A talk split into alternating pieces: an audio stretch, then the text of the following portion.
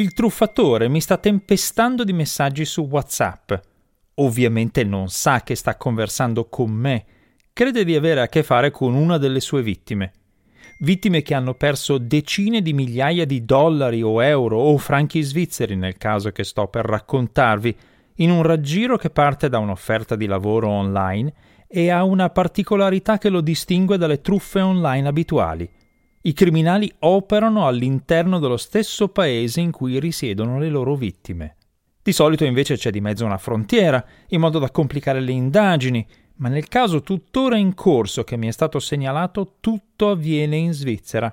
E per incompetenza o spavalderia, i truffatori usano numeri di telefono locali di cui è facile identificare i titolari. È una tecnica di inganno ben strutturata che è meglio conoscere e far conoscere per evitare di finire nella sua complessa e costosa ragnatela. Benvenuti alla puntata dell'8 settembre 2023 del Disinformatico, il podcast della radio televisione svizzera dedicato alle notizie e alle storie strane dell'informatica. Io sono Paolo Attivissimo.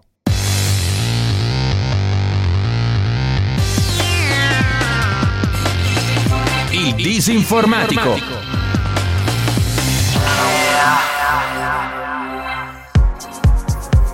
Tutta la vicenda prende il via alla fine di agosto 2023. Trattandosi di una storia che ha anche dei risvolti legali ancora aperti, nel raccontarla cambierò i nomi delle persone e di alcuni dei luoghi e siti coinvolti, lasciando comunque intatta la sostanza della tecnica della truffa. La vittima, che chiamerò Mario e risiede in Svizzera, viene contattata su WhatsApp da una persona che si presenta come rappresentante di un'agenzia che gli offre un lavoro una situazione frequente e assolutamente normale, soprattutto per una persona come Mario, che come tante altre ha un profilo professionale pubblico su LinkedIn proprio per ricevere offerte lavorative. L'agenzia, fra l'altro, è piuttosto ben conosciuta e nei siti antitruffa come Scam Advisor o Trustpilot gode di ottima reputazione fra le aziende che si occupano di recensire prodotti. Il lavoro proposto consiste nell'aiutare altre aziende a migliorare i risultati di vendita facendo compravendite di prodotti in cambio di una provvigione.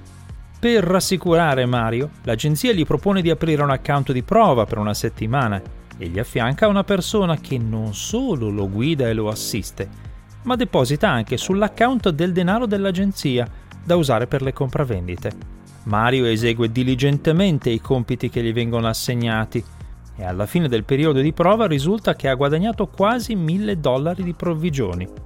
Tutto si svolge online sul sito dell'agenzia, che per ovvie ragioni non posso nominare qui, e via WhatsApp. Mario vede che il meccanismo funziona e quindi apre un account effettivo, sul quale carica una piccola cifra in criptovaluta che ogni sera gli viene effettivamente restituita insieme alle provvigioni guadagnate, depositandola sul suo conto presso Binance.com che è estranea al raggiro. Fino a questo punto, insomma, Mario ha incassato più di quanto abbia investito. I suoi soldi sono rientrati sul suo conto Binance. Non sono numeri fittizi di un conto altrettanto fittizio sul sito dei criminali, come avviene spesso. E su WhatsApp entra in contatto con altri collaboratori dell'agenzia, che ha un nome di spicco nel suo settore, e tutti sono molto contenti dei guadagni che stanno ottenendo. Sono pareri rassicuranti, resi ancora più credibili dal fatto che i numeri di telefono visibili su WhatsApp di queste persone sono nazionali. Hanno il prefisso locale 022, che corrisponde a Ginevra, non a qualche nazione lontana. Ma se gli incassi di Mario sono maggiori dei suoi investimenti, allora dove sta la truffa? I truffatori hanno costruito attentamente la propria trappola. In realtà non rappresentano affatto una nota agenzia affidabile, ma hanno creato un sito falso che replica il nome e la grafica di quell'agenzia e lo hanno reso quasi invisibile ai principali motori di ricerca per non attirare attenzioni indesiderate vanno in giro su siti come LinkedIn e guardano i profili delle persone in cerca di lavoro, selezionando quelle che hanno maggiori probabilità di diventare vittime in base alla situazione lavorativa, all'età e ad altri fattori. Da quei profili estraggono i numeri di telefono e poi contattano le persone via WhatsApp. Se la persona contattata accetta la proposta e apre un account presso il sito dei truffatori, i criminali inizialmente la mettono a proprio agio e le fanno fare piccole compravendite che hanno successo. Come ulteriore rassicurazione, fanno fare alla vittima anche un certo guadagno.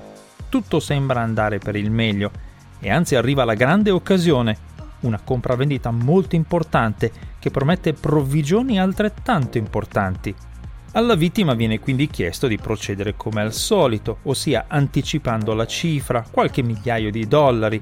E poi arriva un'occasione ancora più grande, per la quale va versato un altro anticipo, cosa che le vittime fanno spesso, perché hanno visto che il sistema funziona e le provvigioni promesse sono arrivate. È a questo punto che scatta la trappola. I criminali continuano a rilanciare, offrendo compravendite sempre più impegnative, finché la vittima non ha più soldi da inviare. A quel punto i soldi inviati, decine di migliaia di dollari, euro o franchi, non tornano più indietro. E se la vittima contesta, i truffatori rispondono accusandola di non aver rispettato le regole del contratto, che prevedono un numero minimo di transazioni prima che vengano erogate le provvigioni. In realtà sono tutte scuse, il contratto è carta straccia e i criminali non hanno la minima intenzione di restituire il mal tolto. A Mario è andata esattamente così. Ha eseguito gli acquisti iniziali come richiesto e tutto è andato liscio. Ma poi gli è arrivato un cosiddetto package, una serie di tre acquisti di importo superiore a quello presente sul suo account, ma con provvigioni promesse molto elevate ha versato qualche migliaio di dollari in criptovaluta per colmare la differenza e ha completato le prime due transazioni. Poi ne è arrivata un'altra che richiedeva circa 10.000 dollari di versamento. Li ha racimolati e li ha inviati. Ma a quel punto è arrivato un altro package che avrebbe richiesto un anticipo di altri 15.000. Mario ha protestato e i truffatori gli hanno risposto che senza questo ulteriore versamento non avrebbe ricevuto le sue spettanze, come previsto dal contratto. Mario non ha più rivisto il proprio denaro e ha sporto denuncia alla polizia, raccontando tutti i dettagli della vicenda, che poi ha raccontato a me, sperando che la storia di quello che è successo a lui possa essere di aiuto e di monito a qualcun altro. Quello che colpisce in questa truffa, oltre al danno economico ingente subito dalla vittima, è l'uso di numeri di telefono nazionali, ai quali corrispondono persone reali, non bot. Me ne sono accorto perché esaminando il codice HTML pubblico del sito dei truffatori ho trovato il link al loro servizio clienti che in teoria sarebbe appunto accessibile solo a chi ha un account, ossia alle vittime, e ho iniziato una conversazione via WhatsApp con uno degli agenti del sito truffaldino, che ha dato risposte decisamente umane e non preprogrammate alle mie domande, intenzionalmente molto differenti da quelle gestibili da un eventuale sistema automatico. Queste persone reali, con numeri di telefono di rete fissa nella zona di Ginevra, sono tutte complici? Oppure nel gruppo WhatsApp dei collaboratori ci sono anche altre vittime che ancora non si sono accorte di essere finite in una truffa? Lo appureranno, si spera, le indagini delle autorità, che non dovrebbero avere particolari difficoltà a rintracciare gli intestatari di quei numeri. Se non altro, qui non c'è l'ostacolo abituale di doversi rivolgere a forze di polizia di altri paesi. Nel frattempo ho segnalato il nome del sito dei truffatori a Google, a Microsoft e ad altri servizi di protezione degli utenti come Netcraft e antifishing.ch, in modo che chi usa Chrome, Firefox, Edge e altri browser riceva automaticamente un vistoso avviso se cerca di collegarsi a quel sito. Ho poi contattato il Registrar, ossia la società che gestisce il nome di dominio usato dai truffatori, per avvisarla della situazione i criminali probabilmente riapriranno un altro sito entro pochi giorni, ma nel frattempo qualche vittima, forse, avrà evitato la trappola. Sono piccoli gesti di contrasto che ogni utente di Internet può fare e che collettivamente rendono un po' più difficile la vita ai criminali. Trovate i link per fare queste segnalazioni presso disinformatico.info.